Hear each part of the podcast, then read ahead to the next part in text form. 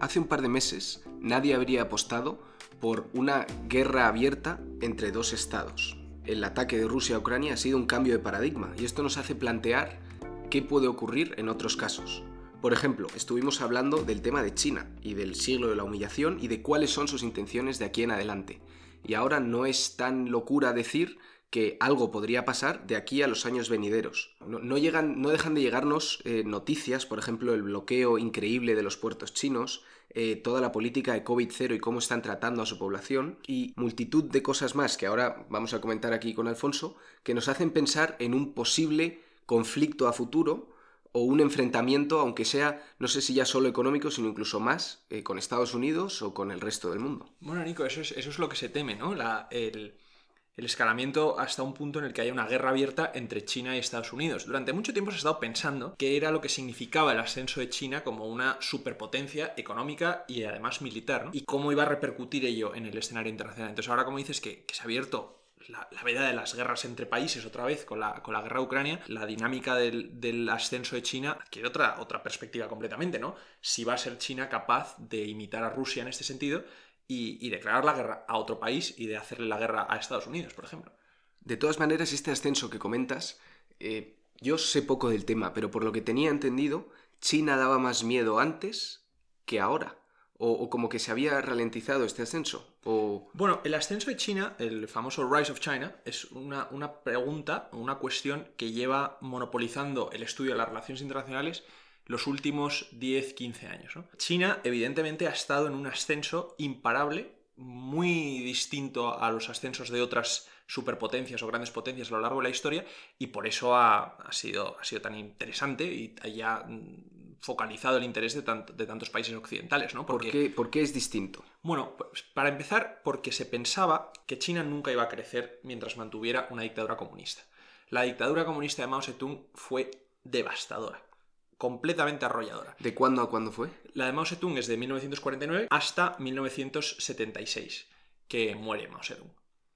Y lo sustituye el siguiente líder comunista de China, que es eh, Deng Xiaoping. Se pensaba que mientras China se mantuviera comunista, se mantuviera autoritaria, nunca iba a haber despegue económico. Entonces siempre se pensó que para que China fuera económicamente viable tendría que liberalizarse. El milagro chino, milagro entre comillas muy grandes, es que lograron mantener el, autoritarismo comunista con una serie de políticas económicas que permitieron la liberalización del comercio y que hicieron que China escalara como superpotencia, lo que se llamaba el capitalismo de Estado, manteniendo el comunismo más férreo dentro de, dentro de China y un capitalismo igual de férreo hacia el exterior, lo cual permitía máximo control poblacional y además prosperidad económica. Eso ha fomentado que China haya sido una potencia eh, como pocas veces se ha visto en la historia, ¿no? Porque la Unión Soviética económicamente estaba siempre muy lastrada respecto a Estados Unidos. Entonces no es una guerra fría eh, como tal. Y la riqueza creada eh, por este capitalismo externo no se reparte al resto de la población. O sea, se queda en, Bueno, en una oligarquía, China es profundamente oligárquica, controlada por el Partido Comunista Chino y por sus sucedáneos. ¿no? China también tiene todavía unos inmensos niveles de pobreza internos, pero es verdad que el desarrollo ha sido máximo, aunque haya todavía zonas en zonas que estén subdesarrolladas en el interior, en el interior de China. Eh, lo, que pasa es que mientras Estados Unidos estaba centrada en Oriente Medio, absorbido por Oriente Medio después del 11S, eh, se, consideró que dejó de prestar atención a lo que se llamaba el juego de grandes potencias, porque pensaba que después de la Guerra Fría que ya se había terminado, y es durante este periodo de ceguera en Oriente Medio que resurge Rusia y sobre todo surge China. Para 2012, el presidente Obama pone, ya entrando en su segundo mandato, pone una nueva premisa a la política exterior americana que se va a llamar el pivot to Asia, el giro hacia Asia, que significaba salir de Oriente Medio, salir de los problemas con los musulmanes que eran imposibles de resolver, el terrorismo, la división, los distintos estados, y centrarse en el verdadero problema, en el problema que había sido ignorado hasta entonces, que era el de China. En esto eh, ha tenido también mucha importancia la presidencia de Donald Trump, Trump que ha sido un presidente eh, muy excéntrico, muy estrafalario, muy odiado por los europeos. Sin embargo, yo creo que nos hizo conscientes en su, en su retórica un poco inflamada, ¿no? El China, China, China, que siempre repite, pero nos hizo, nos hizo conscientes tanto en Europa como en América del, problema geopolítico, de la amenaza geopolítica que suponía China para nuestros intereses. Hubo, hubo un conflicto comercial eh, entre Estados Unidos y China. Sí, sí, sí. Una, ¿Cómo fue eso? Una guerra comercial entre... Eh, la, la empezó Donald Trump porque estaba convencido, que en cierta forma también es así, ¿no? De que China, que además es una gran, gran compradora de deuda americana, estaba llevándose mm, el proceso de manufactura a, su territorio y privando, y privando a Estados Unidos del mismo. ¿no? Entonces, la guerra comercial no responde solamente a unos intereses económicos, ¿no? de que las empresas se deslocalicen a China porque es más barato y entonces haya menos empleo en Estados Unidos y todo esto, sino que es, un, es una respuesta también al, problema estratégico que suponía China. China, a principios de la década de, de los 2010, estuvo haciendo una política exterior bastante agresiva en el sudeste asiático, en el famoso mar de la China Meridional, que comparte con varios países del sudeste asiático, China empezó a crear islas artificiales que servían como bases navales y bases aéreas. En unas aguas que China cree son suyas, esto otra vez va volviendo, con lo de Taiwán, con lo de Taiwán y sobre todo con lo del siglo de humillación, ¿no? Ese, ese mar que era de China, porque, porque todo estaba subordinado a esa China jerárquica, la China actual, la China comunista, lo sigue considerando suyo, aunque esté repartido esas aguas territoriales entre distintos estados. Esa construcción de islas artificiales fue, fue vista como algo muy agresivo para el resto de países asiáticos, muchos de ellos aliados de Estados Unidos, no solo Taiwán, sino también Filipinas, por ejemplo.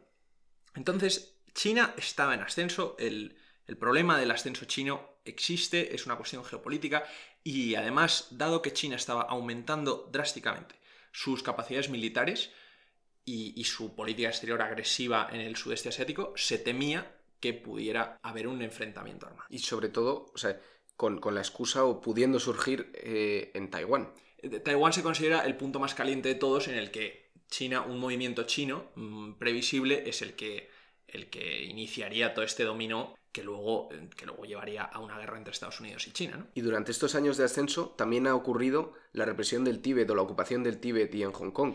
Exactamente, y, pero esto es interesante respecto al ascenso de China, ¿no? porque precisamente los, síntomas de mayor autoritarismo interno que se ven pues eh, la represión de las protestas de Hong Kong, la represión del movimiento independentista en Tíbet y en otra provincia dentro de China que se llama la provincia de Xi'an, que es, tiene una minoría musulmana, eh, esa es menos conocida. Esos síntomas de represión se contradicen con lo que se supone es el ascenso de China. Porque en teoría una China en ascenso debería de llevar la ventaja sobre este tipo de problemas internos. Y que existan estos problemas internos y se sofoquen con tanta brutalidad como se han sofocado, indica que el régimen de Pekín, el régimen comunista, no está del todo seguro de su supervivencia, teme a sus enemigos, no está seguro de su posición.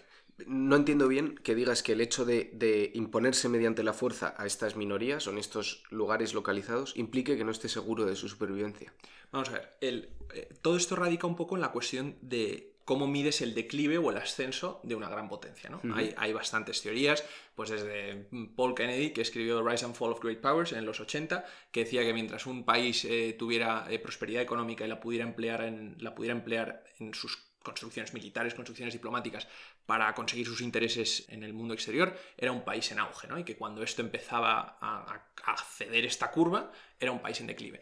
China tiene una particularidad que por eso no es fácil aplicarlo a las teorías normales como la de Paul Kennedy. China puede estar ascendiendo en muchas cosas y declinando en otras, ¿no? Y están, están interrelacionadas. China es más agresiva en el exterior cuanto menos seguro se siente el régimen en el interior.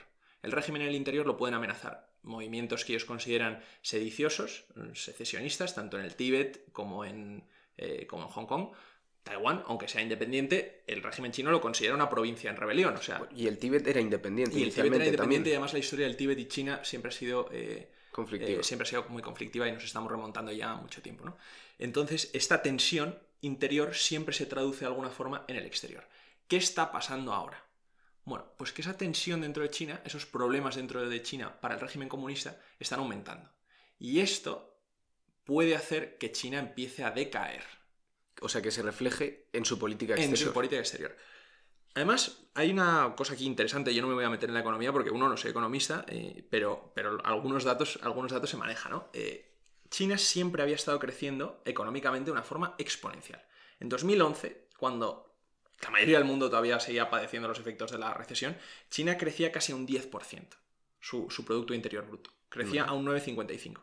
Para el 2015 ya está creciendo a un 7,02%. Que esto sigue siendo bastante más que el ritmo de crecimiento normal de otros países. con eso, ¿no? Es que en España hemos estado creciendo, ¿qué? Al 2, al 2,5, me suena, me suena en torno al 2%. Bueno, O sea, nos, nos, daríamos con un canto en los dientes si creciéramos al 6%. Bueno, pues para China, crecer por debajo del 6% siempre fue problemático. Estaba creciendo bastante por encima, ¿no? 9, 7... Para 2019 ya está creciendo al 5,95. Luego viene la pandemia del COVID en el 2020, que baja muchísimo, pero como todos los países del mundo, en el 2021 vuelve a pegar una especie de pico que crece al 8,08%, pero en el 2022 pronostica el Fondo Monetario Internacional que va a crecer al 4,37%. ¿Y todos estos números y estas cifras qué implican? O sea, ¿qué nos, nos están diciendo? Que está decreciendo su velocidad de crecimiento. Claro, nos están diciendo que esa expansión económica sin precedentes de la que habíamos hablado se está paralizando, se está desinflando. Y que las consecuencias que eso puede tener se pueden reflejar en el exterior. No solo porque China sea un un país de economía interconectada con el resto del mundo, sino por lo que se pueda traducir eso dentro de su política eh, exterior. Porque estos números lo que consolidan es que China ya no está en ascenso, sino que está en declive. Entonces, ahora no estamos gestionando una potencia que asciende, sino una que declina. ¿Cómo se gestiona una potencia en declive? Pues eso es lo que vamos a ver. Lo, que había predominado, como, como venimos diciendo durante los últimos 10 años, era que China ascendía. Y entonces todas las teorías de relaciones internacionales, de cómo funcionan los países, se habían centrado en cómo podría ser una situación de conflicto entre un Estados Unidos que decae, porque además estaba muy patente esa idea del declive de Estados Unidos con la presidencia de Trump, eh, después de la crisis económica, después de sobre, la sobreconcentración de recursos en Oriente Medio, eh, cómo se podría dar un conflicto entre una que sube y una que baja. Entonces se puso muy de moda y casi hasta, como dice un, académico que se llama Hal Brands, se puso de moda casi hasta la náusea, porque lo metieron en todas partes, una teoría que se llama la teoría de la trampa de Tucídides. La puso de moda un académico americano que se llama Graham Allison con un libro en 2000, primero en un artículo en 2012 y luego con un libro en 2017. El libro se llama Destined for War.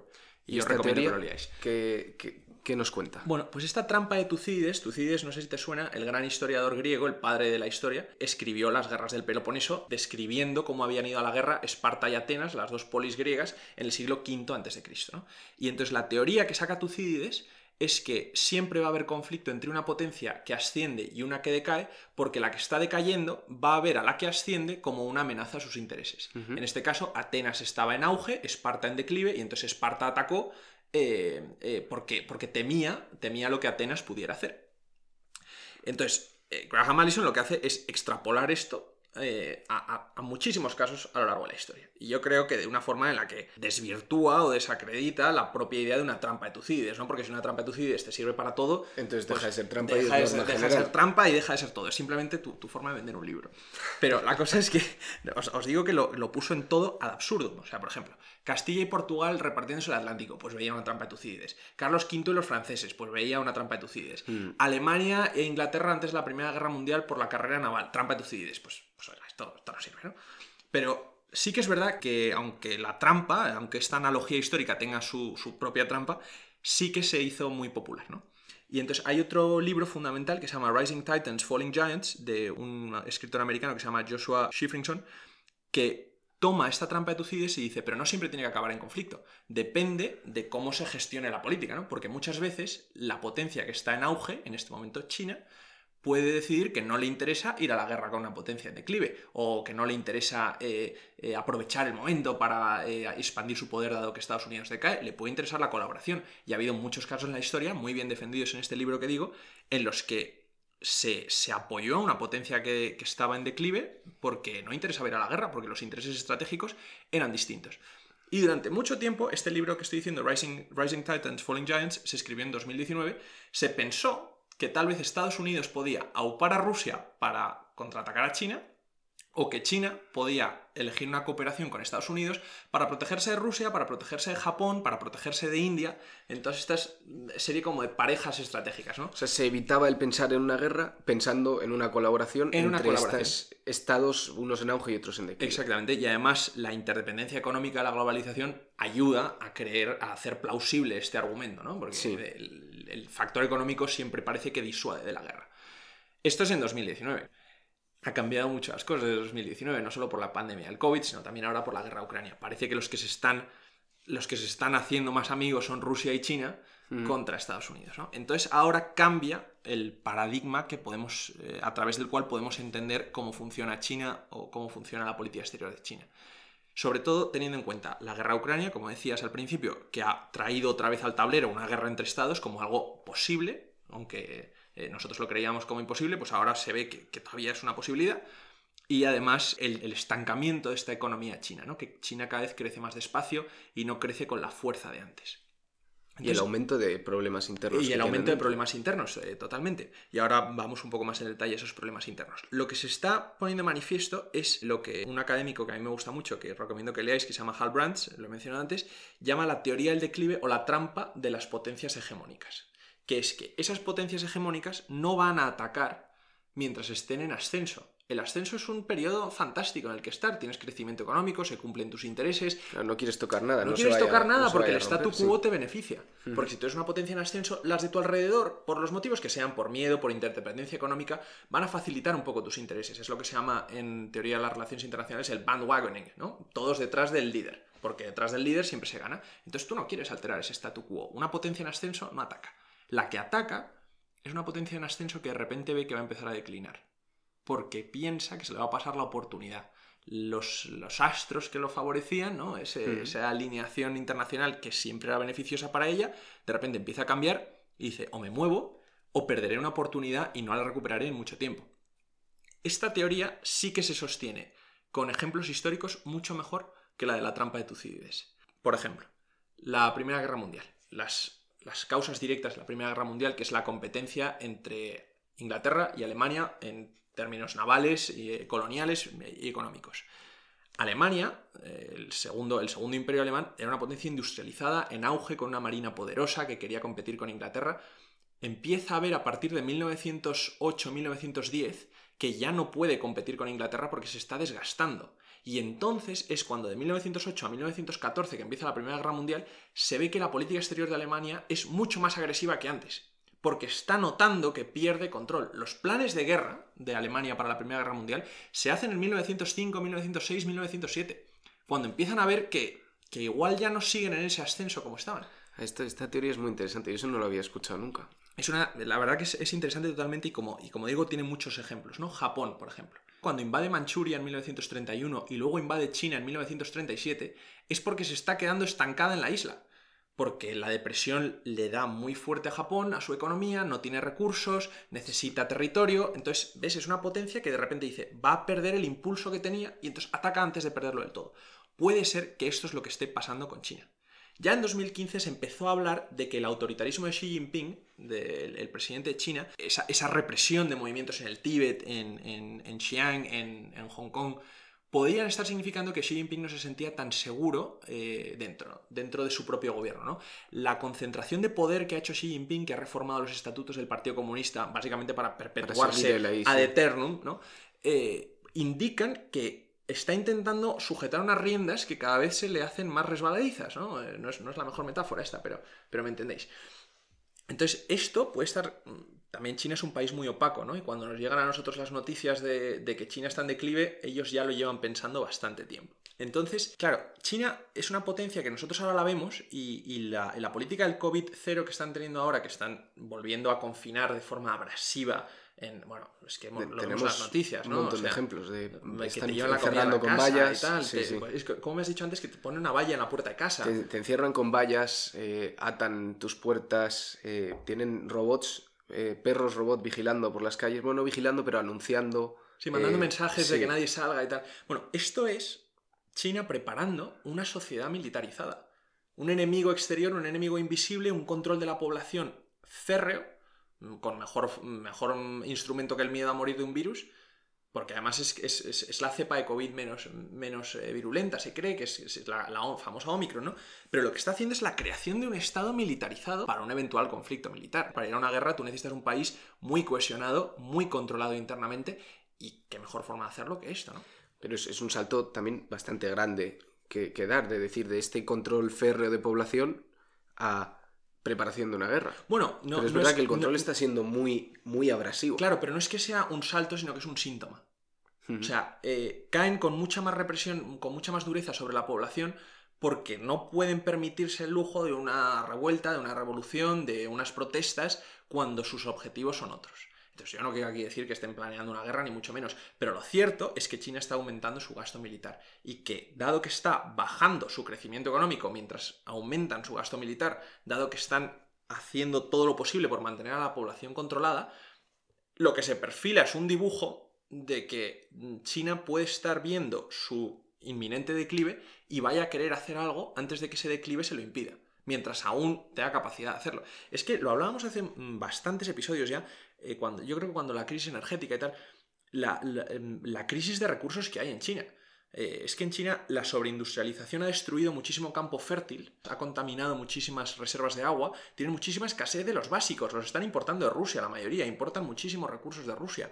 Eh, se cree que puede haber una implosión demográfica para 2030, ¿no? Que, que, la población activa pueda caer hasta 70 millones, se estima, entre 2020 y 2035 en China. Entonces, se está creando un caldo de cultivo. Es una situación parecida a lo que has descrito antes de Japón, antes de la Segunda Guerra Mundial. Exactamente. Eh, es, un caldo de cultivo perfecto para que un régimen ultranacionalista, eh, con un, además con un sentido de misión histórica y con una ambición de expansionismo para revertir esas heridas de la historia, ¿no? O esos, esos deshonores de la historia, pues pueda lanzarse a la aventura de un conflicto militar. Desde luego, eh, este académico que digo, Hal Em, em, va a sacar ahora un libro con, otro académico que se llama The Danger Zone, ¿no? El, The Coming Conflict with China.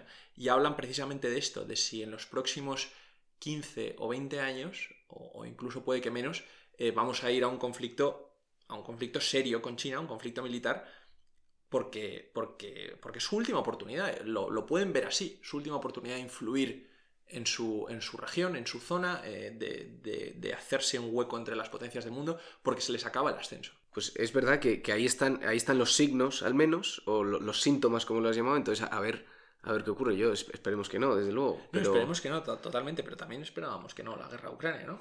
Yo creo que estos son planteamientos que, hay que empezar a pensar en estos términos. No porque se vayan a producir, sino para estar preparados por si se producen. Nosotros no, que no somos políticos, pero, mm. pero hay que entender que así es como piensan los chinos y que estas son las, las eh, características estructurales de lo que pasa en China y de lo que pasa en el mundo asiático que pueden cambiar las cosas. Pues muchísimas gracias por traernos este tema esta semana y, y nos vemos la semana que viene. Pues nos vemos la semana que viene.